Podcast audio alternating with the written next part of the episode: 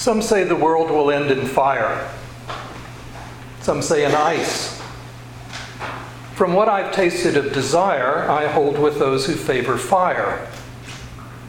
But if it had to perish twice, I think I know enough of hate to say that for destruction, ice is also great and would suffice. The story is that Robert Frost's famous poem, Fire and Ice, was inspired by his conversation with an astronomer named Harlow Shapley in nineteen nineteen. When Frost asked him, "You're an astronomer, tell me, how is the world going to end?" Shapley explained that someday in the far, far future, one of two things is going to happen. Either the sun will explode and burn up the earth, or the earth will end up slowly freezing in deep space. Well, in the almost one hundred years, it is one hundred years since nineteen nineteen, these days astrophysicists have taken it a step further. They now believe that eventually not just our earth, but the whole universe will either freeze or fry. Because since the Big Bang, thirteen point seven billion years ago, the universe has been expanding. Scientists debate whether it's going to keep expanding until all the original heat is gone and everything is frozen out of existence, or if gravity will cause the universe to contract into one central point that will eventually turn into a hot fireball and blow up. Either way, freeze or fry, or fry, the end is coming. It's going to take a pretty long time. But as far as science can tell, eventually everything, everything comes to an end. The universe will be destroyed in something like twenty-two billion years. Life on Earth will disappear, they say, in less than a billion years. And you and me, well, let's just say it's going to be uh, considerably less than that. Human nature being what it is, the first thing that comes to mind when we hear that the end is coming is, when? When is it going to happen? And so it was when Jesus told some people that their beloved and beautiful temple in Jerusalem was going to be destroyed. Naturally, they asked him, "Teacher, when? When will this be? What will be the sign that this is about to take place?" Now, as usual, when Jesus talked about the end of things, he didn't give them an exact date. But he did give them some signs to watch for. Wars, earthquakes, famines, plagues, disturbances in the heavens, and most significantly, the arrest and persecution of believers. Now, the frustrating thing is these things are happening somewhere pretty much all the time.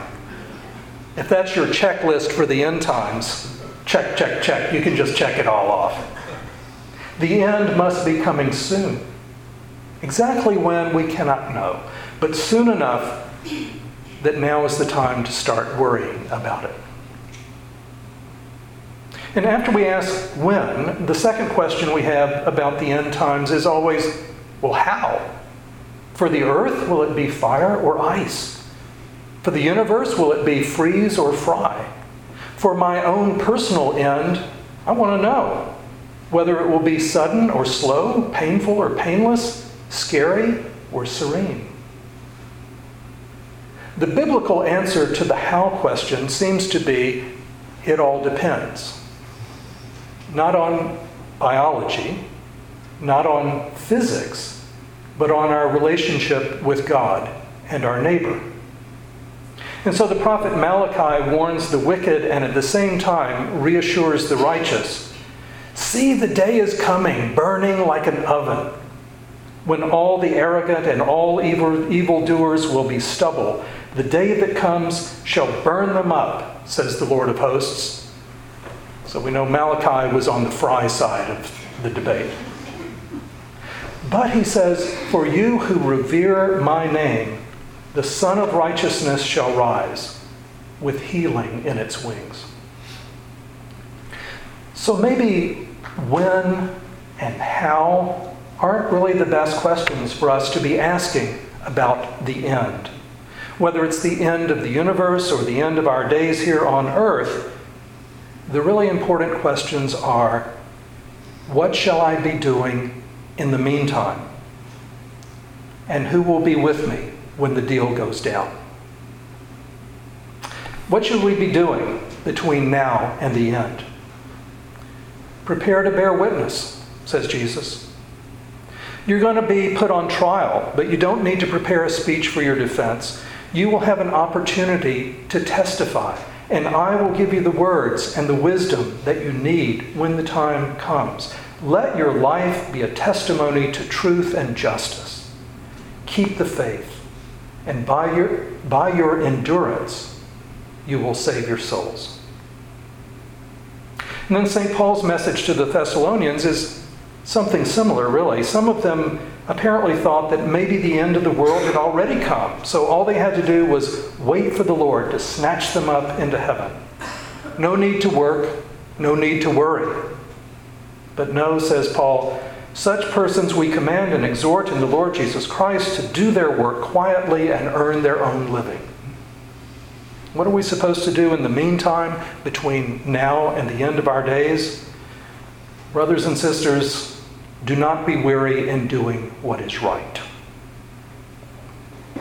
Surely for us, doing what is right includes responding to the ecological crisis that threatens to make parts of the world uninhabitable for our children and our grandchildren.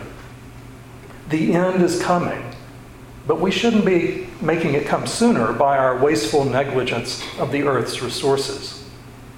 The end is coming for us all.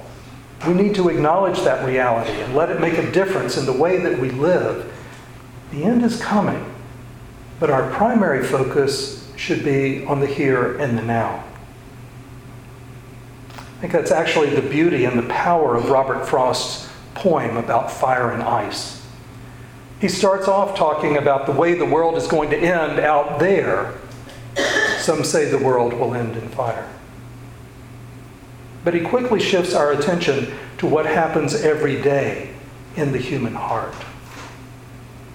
For anyone consumed by the craving fires of desire or frozen in the cruel ice of hate, spiritual death has already come. But if we persist in doing what is right, if our lives are a testimony to what is good and beautiful and true, we will endure for the salvation of our souls. Which brings us to the final question. Who will be with us at the end? God doesn't promise us that we're going to live in this world forever, or that we will escape fire and flood and famine, or avoid illness and pain. Instead, the promise is that at the last day and every day between now and then, God will be with us through it all. I've spent time with many people who were in the process of dying, but the only person I have been with right at the moment of death was my mother. She was ninety-two and had been dealing with various ailments for a long time, so we had talked a lot about the death that we both knew was coming. Naturally, she had anxieties about the experience. She'd asked her doctor all the questions about when is this going to happen and how is this going to happen. But as the time drew near, she was ready, or as ready as any of us can be. That last evening, my wife Sarah and I were with Mother in her room at the nursing home as her breathing became more labored and she slipped in and out of consciousness. We prayed the litany for the dying and commended her to God. Into your hands, O merciful Savior, we commend your servant Mary Ruth. Acknowledge, we humbly beseech you, a sheep of your own fold, a lamb of your own flock, a sinner of your own redeeming. Receive her into the arms of your mercy, into the blessed rest of everlasting peace, and into the glorious company of the saints in light.